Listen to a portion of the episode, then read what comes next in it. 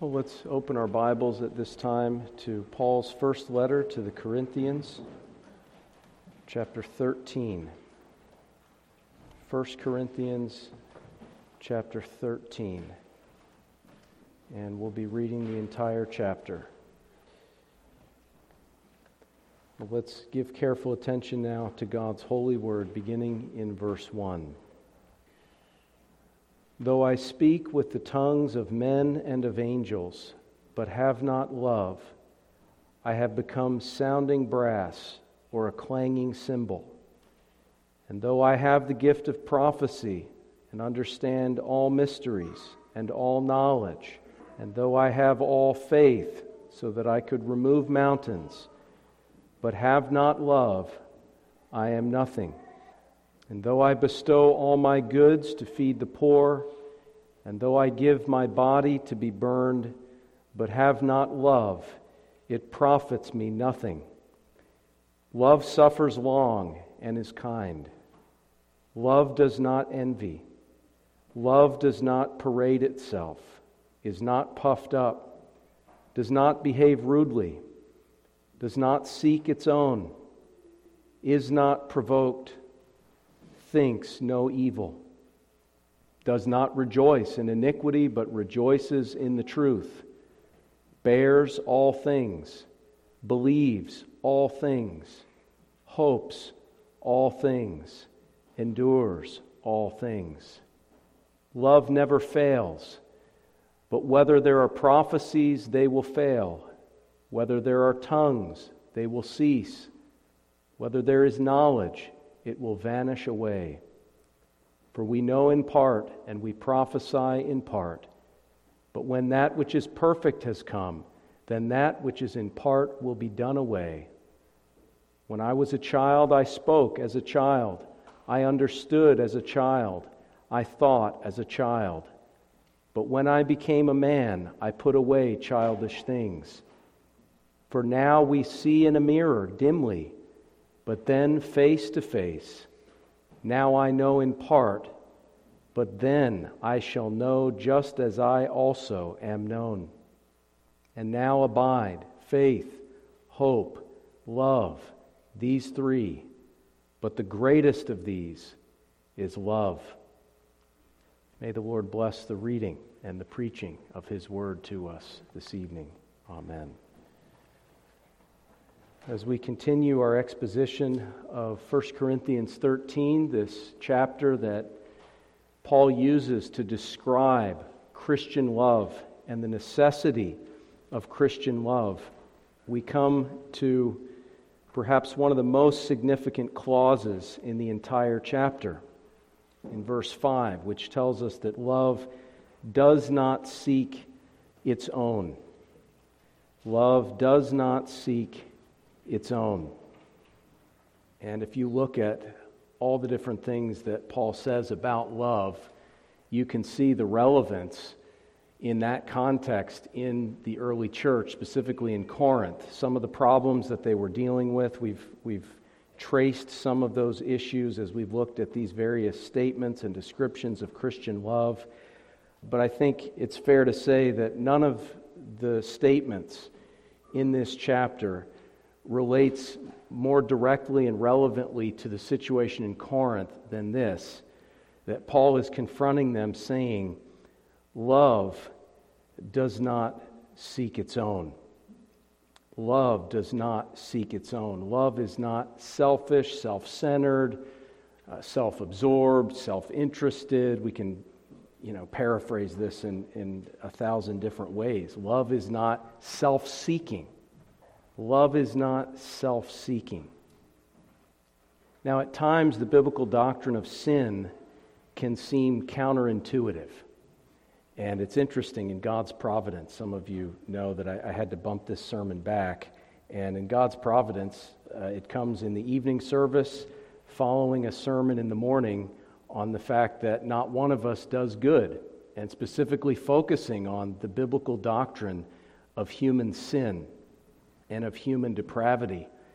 And I wasn't thinking about that text or that sermon when I, when I wrote this initial point, but I think it's all the more helpful and relevant for us tonight because perhaps as we were grappling with the doctrine of human sin as we discussed it this morning, perhaps at times it seemed counterintuitive.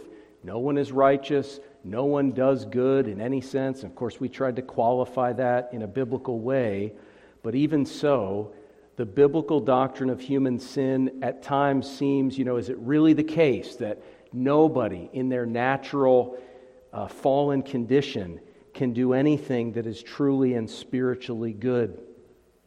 And yet, the fact of the matter is that uh, Romans 3 is perhaps best explained by a pivot to 1 Corinthians 13 because here you have a number of good works that Paul uses to introduce this chapter. He speaks of those who speak with the tongue of men and of angels. In other words, I think alluding to preaching and teaching ministry in the church, eloquent biblical exposition and application. He speaks of those who have the gift of prophecy, those who have great knowledge and understanding of all mysteries, uh, who, who have all faith such that they could remove mountains, perhaps miraculous gifts and miraculous faith, those who bestow all their goods to feed the poor and even would dare to offer up their body to be burned as a martyr and a witness for the truth of the gospel. So he mentions these various things that we would consider, at least outwardly, to tick all the boxes. These are good works. These are some of the best works that you could possibly do, even outwardly self sacrificial works of giving up your life for the truth, of giving all of your wealth and goods to feed the poor. Outwardly, these good and unselfish and generous and valiant things, and yet he says, if it doesn't flow from a heart of true Christian love, then it's nothing.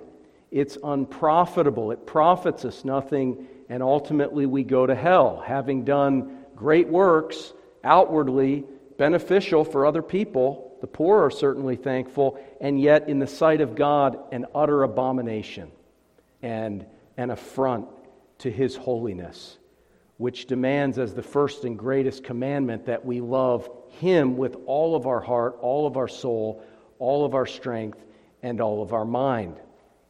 And I think our text, in highlighting the fact that true Christian love, which is indispensable, which has to be there for any, anything in our Christian life to have any eternal significance, uh, in, in highlighting this, it points us to the fact that love is not self seeking. And in that sense, our text helps us to resolve this tension, this sort of counterintuitive sense of that doctrine of sin, by highlighting the decisive difference between Christian love and worldly love. The difference between Christian love and worldly love is that Christian love is not self seeking. That's the fundamental difference.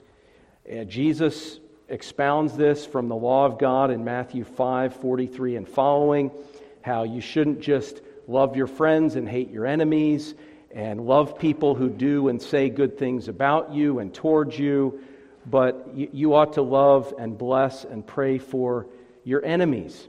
In the Gospels, he talks about showing hospitality, inviting people that aren't able to pay you back, where there's no self interest involved. You're just doing it as it were, out of the goodness of your heart in honor to God. Matthew 6, verse 1, as we saw this morning, reminds us that the, the false love of the Pharisees, who loved their family members, loved their friends, loved those who loved them, and who did all their works to be seen by men out of a love for self, and, it was an abomination in the sight of God. Paul warns in 2 Timothy chapter 3 of periods of time in New Testament history, seasons in the last days in which there are perilous, perilous times, perilous seasons. 2 Timothy 3. And in this section of Scripture, he does say that during these times there's a form of godliness, there's an external appearance of godliness, perhaps of good works, of self sacrifice, and these kinds of things. but denying its power, denying the true dynamic power of true godliness and true Christian love. And notice how it's characterized. 2 Timothy 3, verse 2 For men will be lovers of themselves. Everything else is under that umbrella. Everything else is a footnote to that. Lovers of money, boasters, proud, blasphemers, because they set up themselves as God and they dishonor and despise the true God, disobedient to parents. I don't want to do that, mom and dad. I don't want to do that. I don't want to refrain from doing this. I don't want to do what you're telling me to do. I don't want to stop doing what you're telling me to stop doing. Why? Because I'm a lover of myself. I'm seeking myself, disobedient to parents. Unthankful, ungrateful. Why? Because we're too busy worrying about ourselves to give thanks to other people. We're so entitled that we're just unthankful unholy, unloving, unforgiving, slanderers, without self control, brutal, despisers of good, traitors, headstrong, haughty, lovers of pleasure rather than lovers of God. And so you see that whole list of sins is bookended by lovers of themselves and lovers of their own pleasure rather than lovers of God. And in between, you have all kinds of offenses and hateful attitudes and actions against God and man. Though there's a form of godliness, though there's, though there's an appearance of good works, this, that, and the other, yet there's no power. There's no true Christian love. Why? Because there's this self seeking. And Christian love, as opposed to worldly love, as opposed to apparent love, as opposed to the sort of love that, that the world promotes, which is based upon self interest. Christian love is totally different. And if you look at the world, they're making every effort in our day to try to ground morality and ethics in something other than God, something other than divine revelation, something other than religion.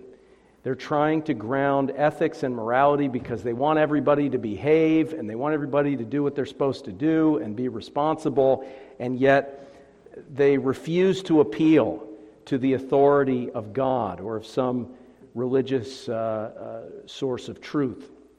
And so it's interesting the, the efforts to come up with evolutionary ethics. But you know, at the end of the day, it all boils down to self interest. In fact, the reason they say, for the most part, the reason they say that we sacrifice of ourselves, that, that we have this desire at times for altruism and self sacrifice, and you know, even standing in front of uh, a car and pushing somebody out of the way and sacrificing ourselves for others. The reason we have that natural instinct or impulse is that it stems from a, a, an impulse or an instinct for survival. So, because we have this self interest, a desire for the survival of our species, a, a desire for our own survival. We understand that if we universalize self sacrifice and love, then it's good for us and there's peace and order and people are compassionate. And so if we're self sacrificial, then you know, pay it forward, and then other people are going to be gracious and self sacrificial toward us. And so it just creates an environment that's so enjoyable and beneficial for the species. And so ultimately, the best they can do is ground self sacrifice in self interest. We sacrifice so that we can enjoy the benefits of an environment of self sacrifice, which, of course, is, is just a complete self contradiction. Jesus says something quite different. He says, If anyone would come after me, let him deny himself, take up his cross, and follow me. The, the positive motive of the Christian in being self sacrificial and denying self is the glory of God, is the imitation of Christ.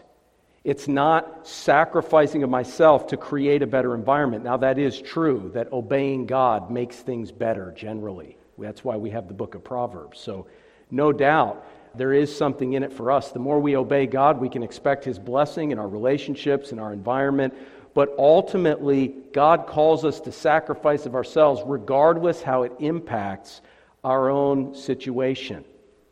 And Jesus is, is, so clear that if we're doing what we're doing to save our own life, to save our own skin, for our own self interest, he says we're going to lose it and it's all in vain. And, and this is really the basis for Christian love in the family. Husbands, love your wives as Christ loved the church and gave himself up for her. So Ephesians 5:25 and following tells us that as husbands love their wives, they ought to do it imitating Christ and they ought to be giving up of themselves. Jesus came not to be served, but to serve. Husbands have come into the picture of the marriage relationship, not to be served and waited on hand and foot and to make jokes about how women should be doing the dishes, but rather to serve and love. Now, service as a husband, service as a wife, it's going to look different, and there are different roles and responsibilities ordinarily. But Christian love as a husband is self sacrifice in imitation of the Lord Jesus Christ because his self sacrifice saved us and glorifies God, and we desire to follow in his steps. The same is true in our relationship with each other.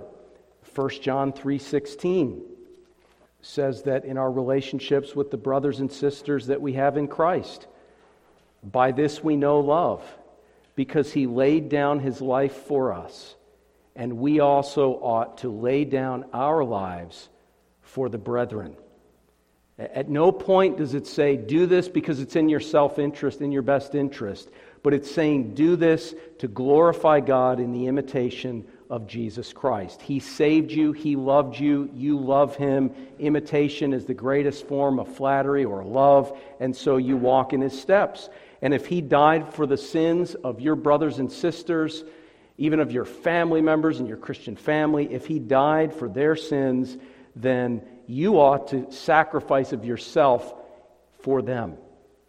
That's the fundamental difference between Christian love and worldly love self sacrifice versus self seeking. Now, self seeking occurs when we unduly exalt legitimate self love and legitimate self-interest at the expense of God's glory and or our neighbor's good. Self-seeking occurs when we unduly exalt legitimate self-love and legitimate self-interest at the expense of God's glory and or our neighbor's good.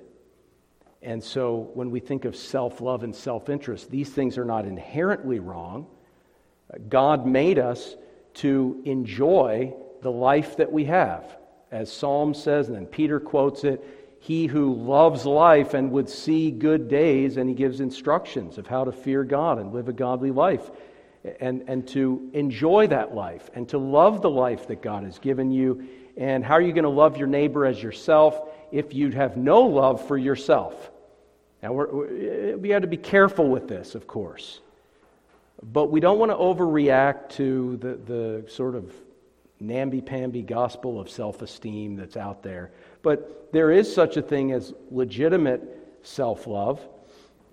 We're to love our neighbor as ourselves. Jesus says in the golden rule that we're to do unto others as we would have them do unto us. Well, how do we know how we want to be treated? Because we have some regard to what we desire, how we want to be treated.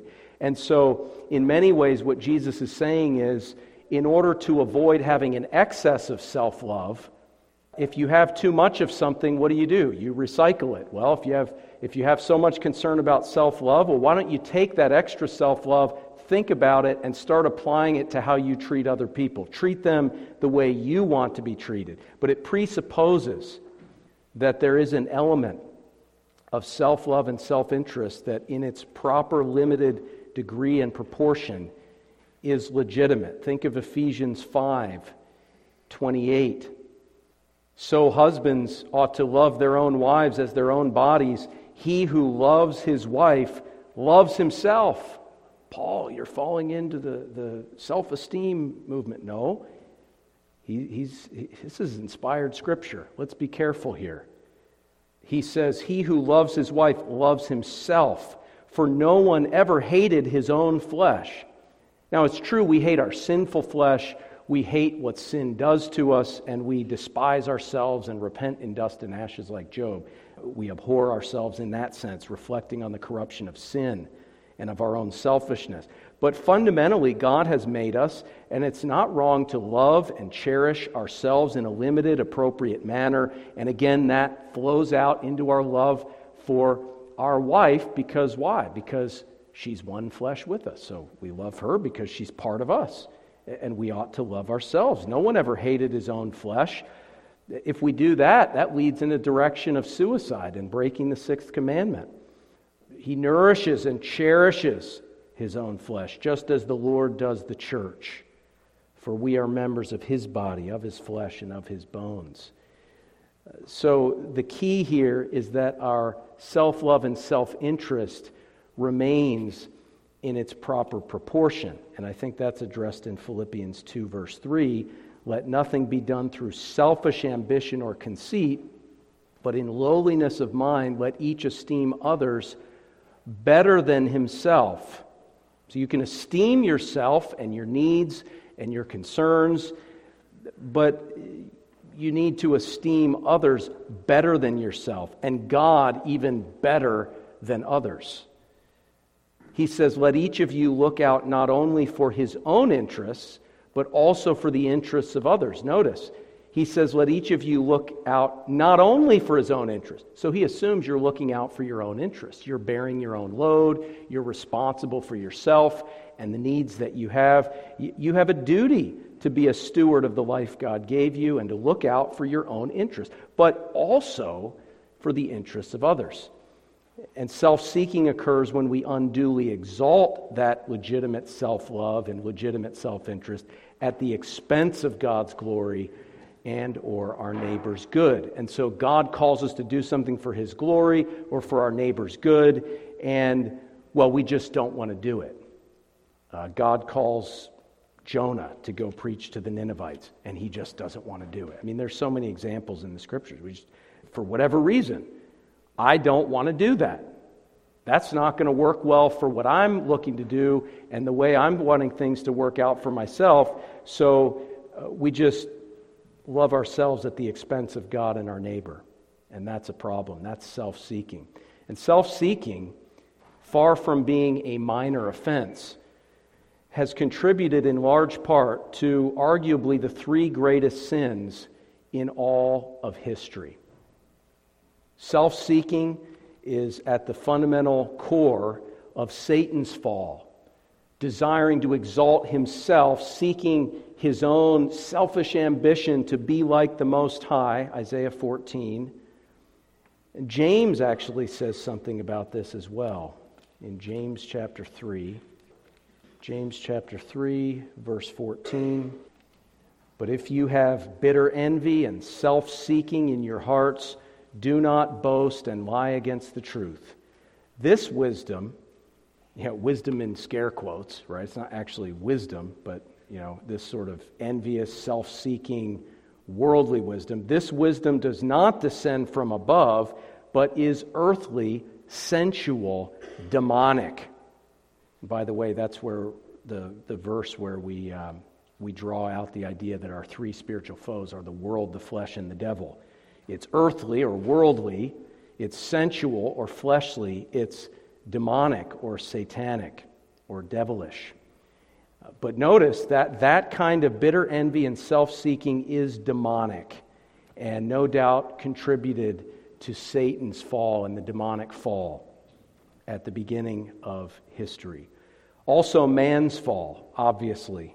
Satan then tempted Eve with that same temptation to be like God. You shall be like God. And so they're desiring and seeking for themselves that selfish ambition.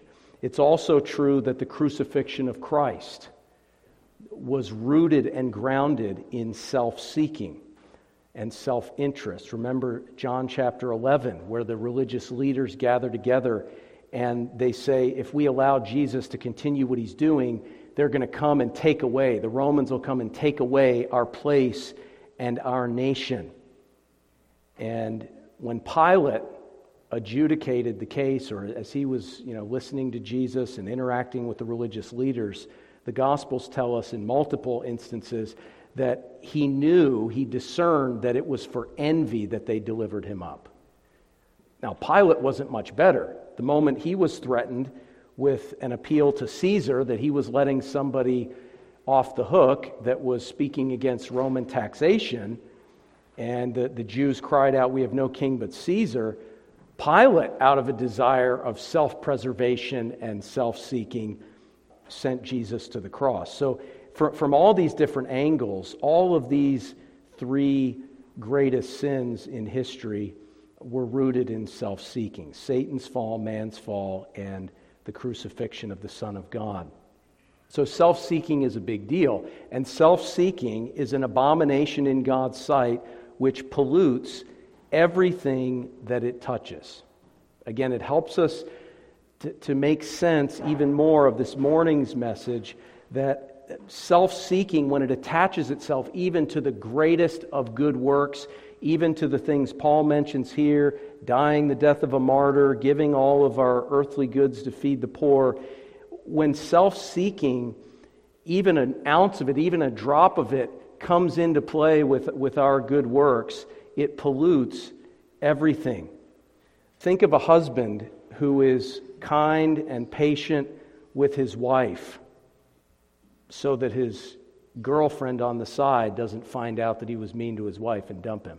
Think about that. A man who's kind and gracious to his wife because he doesn't want his girlfriend to find out because she'll dump him.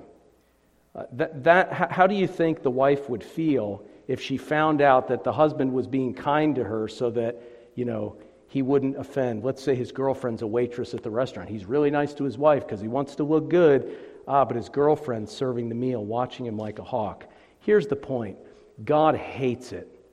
If we're not doing what we're doing for him, if we're doing it for some other agenda, if we're doing it for some other reason, to look good to someone else who has now become a competitor to God in our lives, someone or something that has come into his place, sitting on his rightful throne, receiving the love that we ought to be giving him, and we're serving that other master instead of him. It doesn't matter who or what it is, God's name is jealous and he hates it. And his wrath and anger burns against whatever it may be. Giving yourself up as a martyr, giving all your goods to feed the poor, speaking and preaching and knowing all the depths of biblical doctrine. Doesn't matter. It's a clanging cymbal. God hates it. God hates it when it's motivated by selfishness and by these ulterior selfish motives.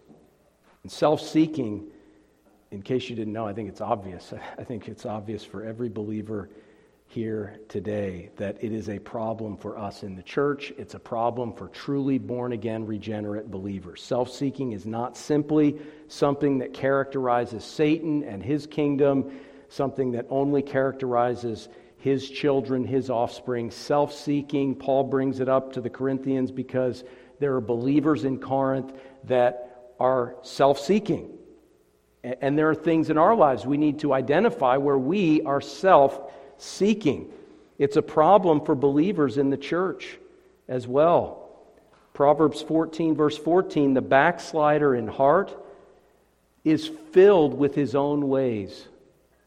Filled with his own ways. Rather than being satisfied from above when we backslide, and that could be talking about someone who's unconverted, maybe someone who falls away from the faith and never was saved. But I think it also applies to us when we backslide. When we're not walking closely with the Lord, it's because we're filled with our own ways, and self seeking is so easily able to deceive us. Self seeking, self deception, these two sins walk hand in hand. And we can easily fall prey to being filled with our own ways, clouded by our own interests. We don't even think about it. Jeremiah 45, verse 2. Baruch, who was a godly man, an associate and helper of the prophet Jeremiah, I think Baruch came from a, wealthy family and was a, a, man of some distinction in the nation of Israel. But uh, when, when things kind of went south in, this, in the kingdom of Judah, and it was time for the captivity, Baruch struggled with this. And we're told here Thus says the Lord, the God of Israel, to you, O Baruch. You said, Woe is me now. See that two letter word that comes in, me. Woe is me now, for the Lord has added grief to my sorrow. I fainted in my sighing, and I find no rest. So you see, me, my, I, me, myself, and I. And of course, again, I'm making this point not to demonize Baruch, but to show how easy it is, because there, this was an impending judgment of God upon the nation. It was going to be extremely unpleasant and deadly for many, utterly devastating. So we can understand why he would say, Woe is me, in a sense. But um, notice how the Lord confronts this undue focus on his own interests and the implications and consequences for himself. He says, Thus you shall say to him, Thus says the Lord, Behold, what I have built, I will break down, and what I have planted, I will pluck up. That is this whole land. God's saying, This is my nation, this is my kingdom, this is my covenant people. This is the throne of David that I established. Of course, God is ever blessed in himself, but God is making the point here. If anyone should be, should be upset at losing something, it's me. This is my nation. I'm the one who invested in it. God says it's, it's my bride, it's my church, it's my nation, it's my people that are going to be demolished and trampled underfoot. Who has a greater interest in what's about to happen than I do, says the Lord? But Baruch isn't lamenting because of the glory of God being cast into the dust. He's focused on his own interests and the implications that it has upon himself. And then the Lord says, And do you seek great things for yourself? Do not seek them. For behold, I will bring adversity on all flesh, says the Lord but I will give your life to you as a prize in all places wherever you go. So God says, I'll be faithful to you. I'll watch out for you. I'll meet your needs and, and make sure that you're able to endure to the end here. But don't lament, don't grieve over the, the fact that you're not going to reach the heights of your earthly ambition. Don't seek great things for yourself. Don't seek them, the Lord says. But it presupposes that he was seeking them, and he's a godly believer. So you, you, you, see how easy it is for us to seek our own things. And we can seek our own fill in the blank, we can seek our own comfort.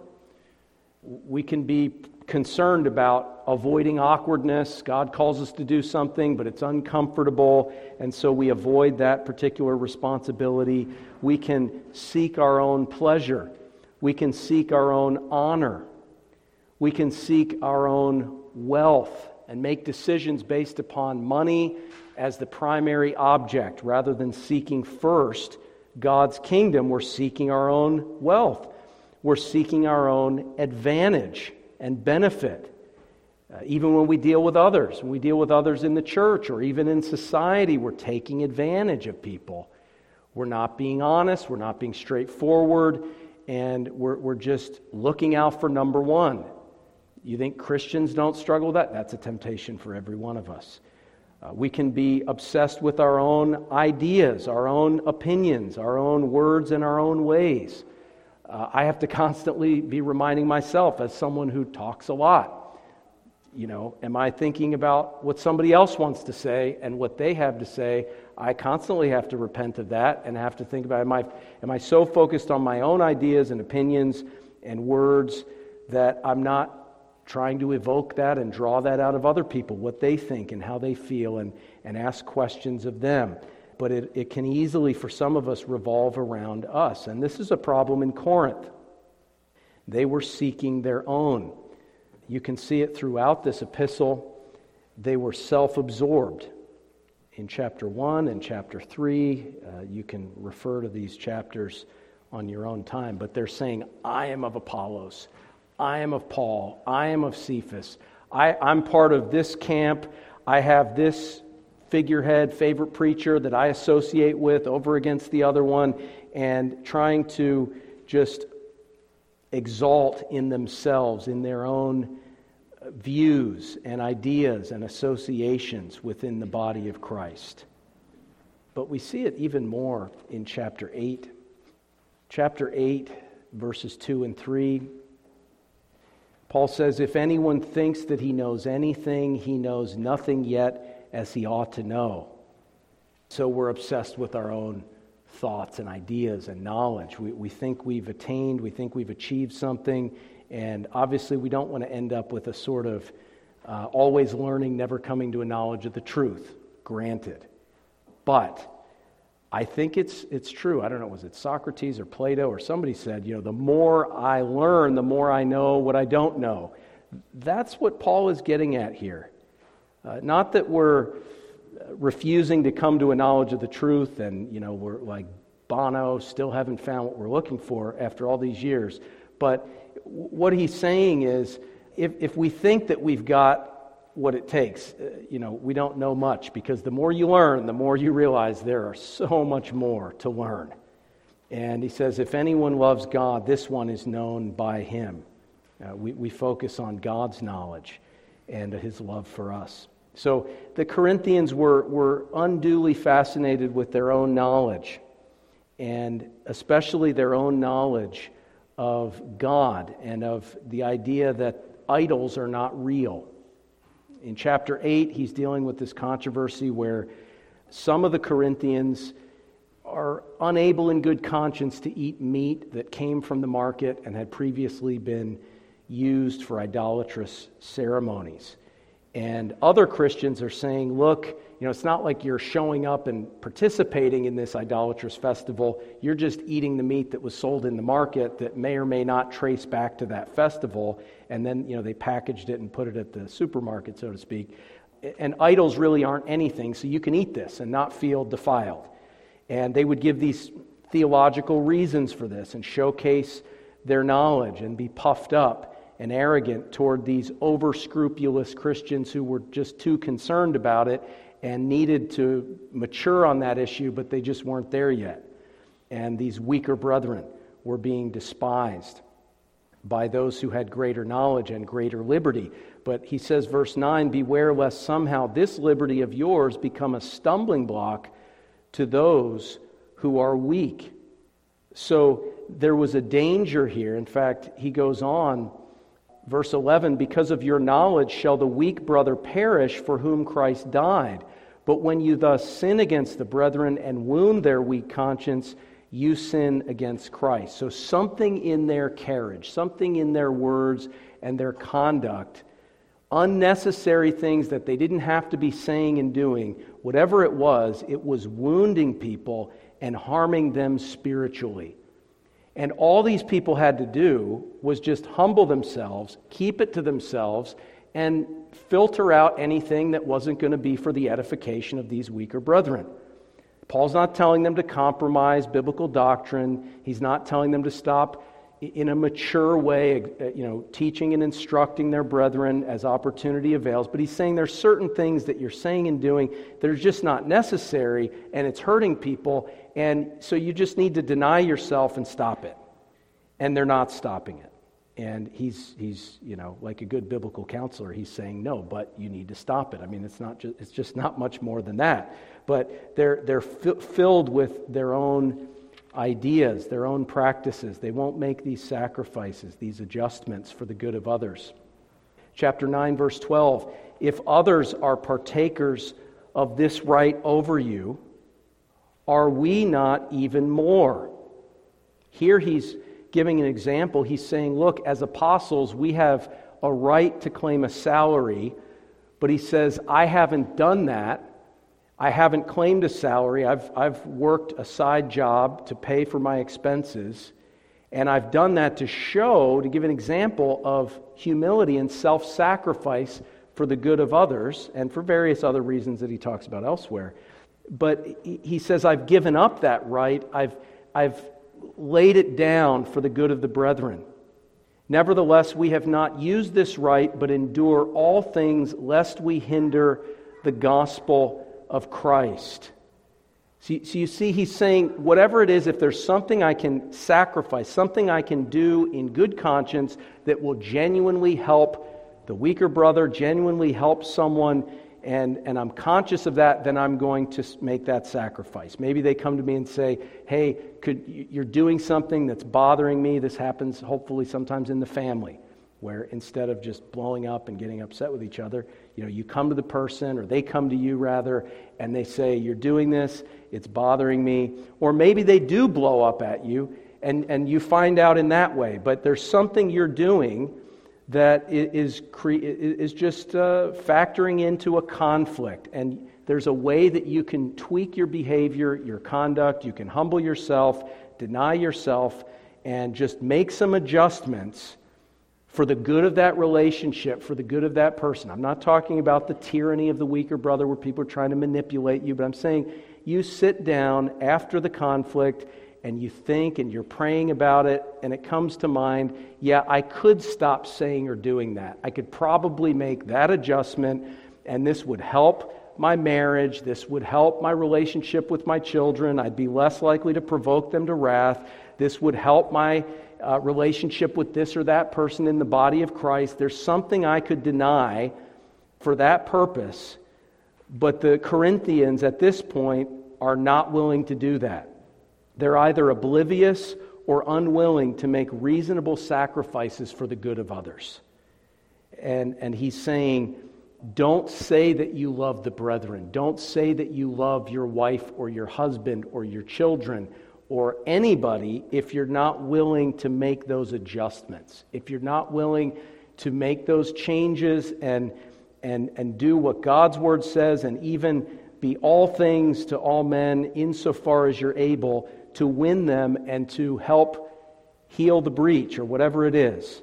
Don't say you love the person if you're not willing to make that sacrifice, if you're too self absorbed like the Corinthians. Uh, you see it in chapter 10, verse 23. Paul says, All things are lawful for me, but not all things are helpful. All things are lawful for me, but not all things edify. Let no one seek his own, but each one the other's well being. He's dealing here again with the meat sacrifice to idols. But you can apply it to a whole bunch of things. Again, I'm not saying let somebody else trample around the church with their conscientious issues and, and tell everybody what to do like a drill sergeant. We're not talking about that kind of nonsense. But we are saying that within the bounds of Christian liberty, where there are lawful options for your words and the way in which you communicate and the behavior that you have and all these kinds of choices that you have before you within the confines of what is lawful, of all these lawful options that you have, try to choose the options that are most helpful for the edification of other people and don't just seek your own and say, I'm just going to do whatever I want to do. Now, you may be in a conflict where somebody confronts you and you get upset, and, you know, what, what, do, what do we do? What have I done? What have, you know, we, we knee jerk. We, we respond back. We get offended. It's sin. It's no excuse. We shouldn't do it, but it does happen. But then we go back and we're sitting alone thinking about it. And at that point, this is where I'm saying this type of principle comes in to where you need to talk to yourself, preach to yourself, exhort yourself wait a second, there is something I can do to make a change to help this marriage, to help this relationship with my son or daughter, to help this relationship in the church or, or even in the workplace at times. But even though in the heat of the moment I reacted against it, I can go back and think about it, and God can enable me to make those adjustments and not to seek my own, but the other person's well being. Corinth is just a classic example where this needs to take place. Uh, you, you, see some other examples. Um, we, we can't go on forever here, but chapter 6, just the idea of self interest and personal advantage. 1 Corinthians 6, verse 6. This church was having problems. We can be thankful just reading this. Again, we don't want to puff ourselves up like, oh, we're so much better than Corinth, but it is encouraging. I mean, things could be worse, right? We don't have anybody suing other church members, as far as I know. But that's what's happening in Corinth. It says, But brother goes to law against brother, and that before unbelievers.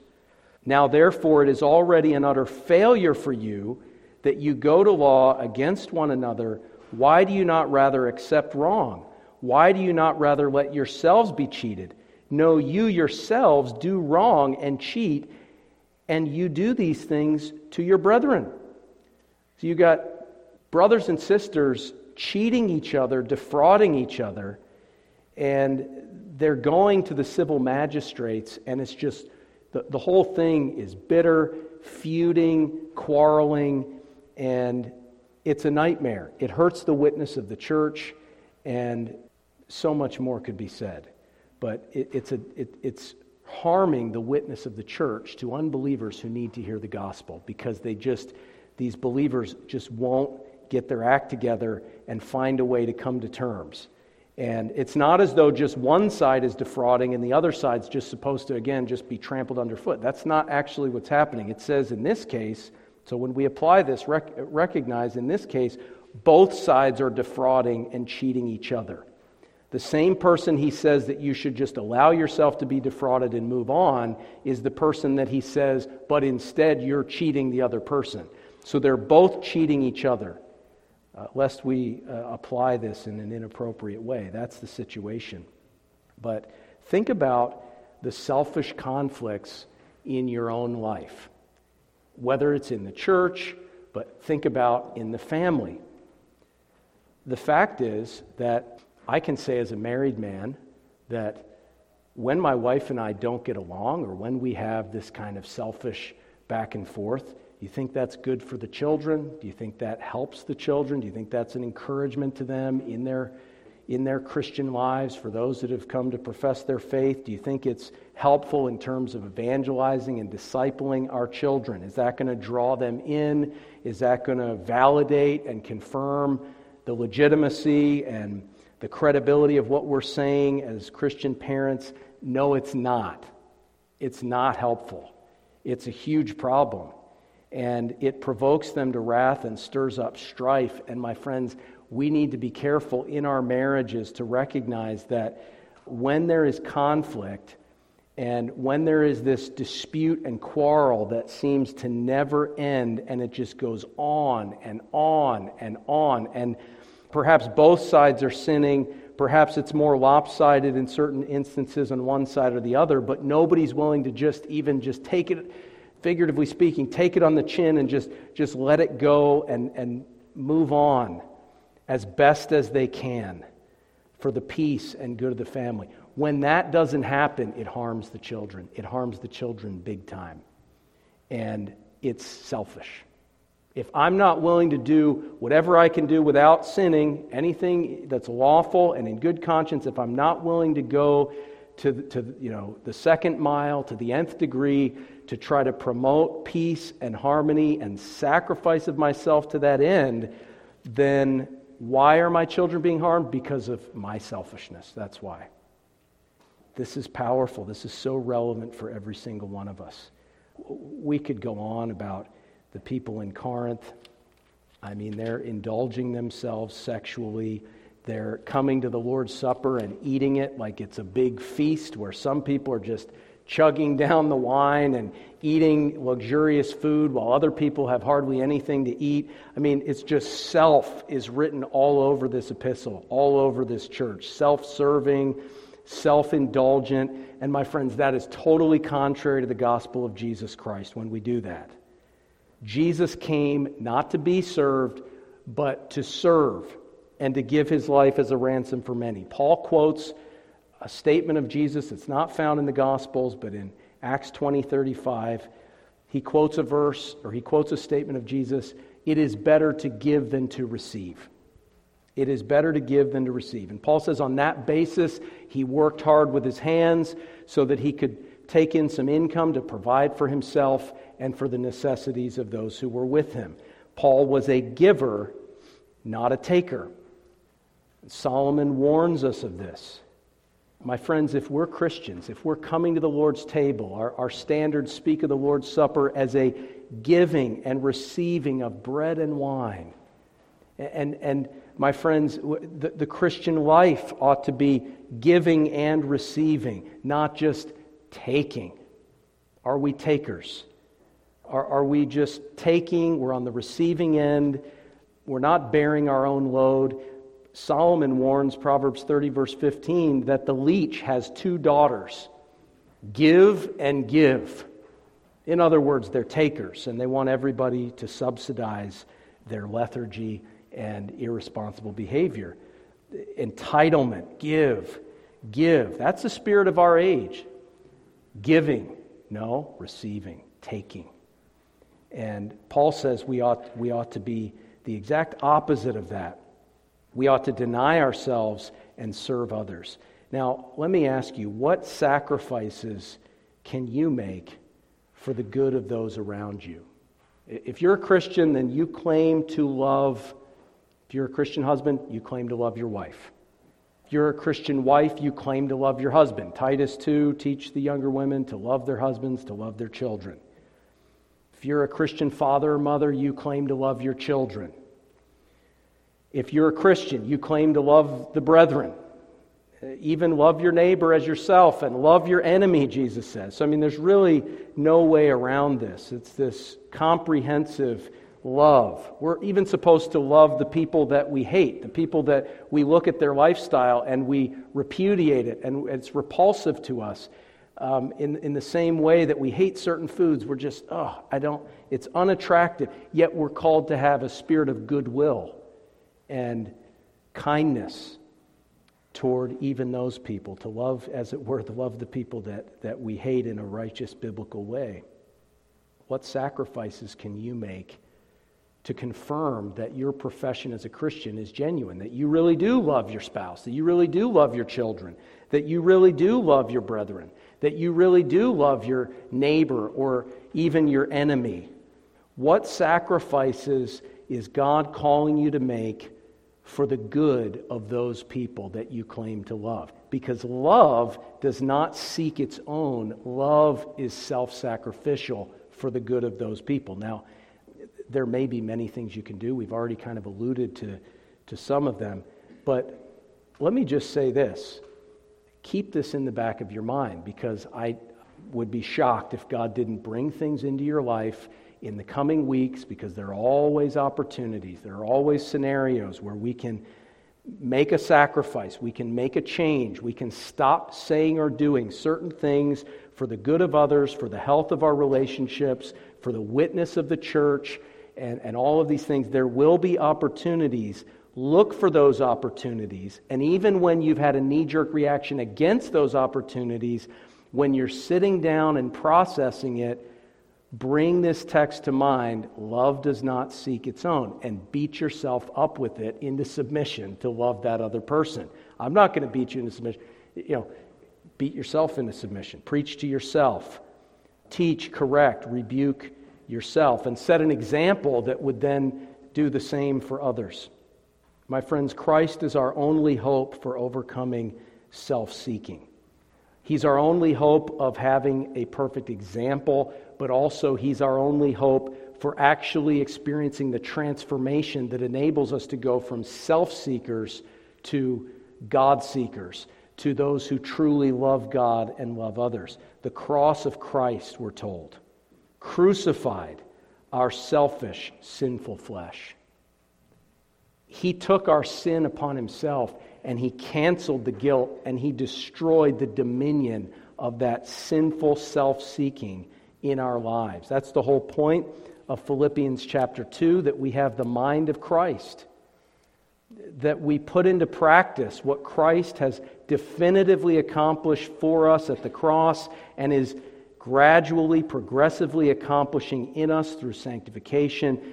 Verse 3 Let nothing be done through selfish ambition or conceit but in lowliness of mind, let each esteem others better than himself. Verse 5 Let this mind be in you, which was also in Christ Jesus, who being in the form of God, did not consider it robbery or something to grab hold of and not let go to be equal with God, but made himself of no reputation. In other words, as our standards say, emptied himself of his own glory, taking the form of a bondservant and coming in the likeness of men. And being found in appearance as a man, he humbled himself and became obedient to the point of death, even the death of the cross. What is the picture of our self sacrificial love? It is someone who is despised, rejected, treated unfairly, falsely accused, falsely condemned and convicted, treated harshly, spit upon, beaten with rods and fists, nailed to the cross, crown of thorns, mocking, scourging, all these things. And yet, that is the picture of the love we should have for our wife. That is the picture of the love that we ought to have for our brethren. That's the picture we ought to have uh, of Christian love. Think about that when you feel like, well, but I've been so mistreated and it's just not fair. And envision in your mind, without making a mental idol of the humanity of Christ, but visualize the cross. Visualize the cross and recognize how he was despised and yet he loved. Father, forgive them, for they know not what they do. If Jesus can forgive the people that did that to him, what excuse do you and I have for not being forgiving? What excuse do we have for bitterness and self seeking and obsession with vindicating ourselves and winning the, the long standing, ongoing quarrels and, and fights and things that go on.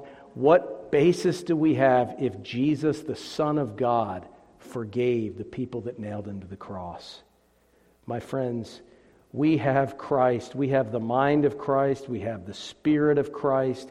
We have the faithfulness of Christ who is our good shepherd, who says that in Psalm 23 1, the Lord is my shepherd, David says, I will lack for nothing. You don't need to seek your own self interest. I don't, need to, I don't need to look out for number one. We've already got Jesus looking out for us. And this liberates us when we understand his faithfulness. Psalm 37 3 even in a wicked, oppressive world, it says, trust in the Lord and feed on his faithfulness. Once you realize that God, the Father, Son, and Holy Spirit are looking out for you every day, that your good shepherd will be with you with his rod and his staff to comfort you, he'll be with you, he'll protect you, he'll provide for you. Jesus in his ministry said, once you understand the reality of your heavenly Father. Matthew 6, verse 25, he says, Do not worry about your life, what you will eat or what you will drink, nor about your body or what you will put on. He says, Don't seek self. Don't, don't worry about all of these circumstances in your life and, and then prioritize yourself over against God's glory and the good of your neighbor. Don't panic. Don't be desperate in this concern that if I don't look out for number one, then everything's going to fall apart. He says, Is not life more than food and the body more than clothing? He goes on to say, whether it's food or clothing, your heavenly Father feeds the birds of the air. He clothes the lilies of the fields. Uh, and how much more will He not clothe you, O you of little faith? Our Heavenly Father knows that we need these things, and we need to seek first, not ourselves, but we can be free and liberated and have a lack of anxiety. We can have joy, and we can seek first the kingdom of God and His righteousness, knowing that God is looking out for, for you. God has an eye on your circumstances. God will bring it to pass and make good on his promises. Don't worry about tomorrow, for tomorrow will worry about its own things. Let's pray. Gracious Heavenly Father, we thank you that your love is so powerful that it expels our inordinate self love. That as we feed on your faithfulness and are filled with that knowledge of your faithfulness, that we're no longer filled with our own ways as backsliders in heart, that we no longer desperately cling to our own interests and to our, our own advantages, but that we find it easier and easier to walk in the footsteps of the Savior, to follow Him whom we love, whom we admire, the one we desire to be like in as many ways as we can. Lord, conform us to Christ. Give us a self sacrificial heart of love and help us as you test us in this material. And as you bring situations into our lives and relationships where we have to humble ourselves and make adjustments, we pray that you would give us grace to do that, even to have the mind of Christ. We pray in his name. Amen.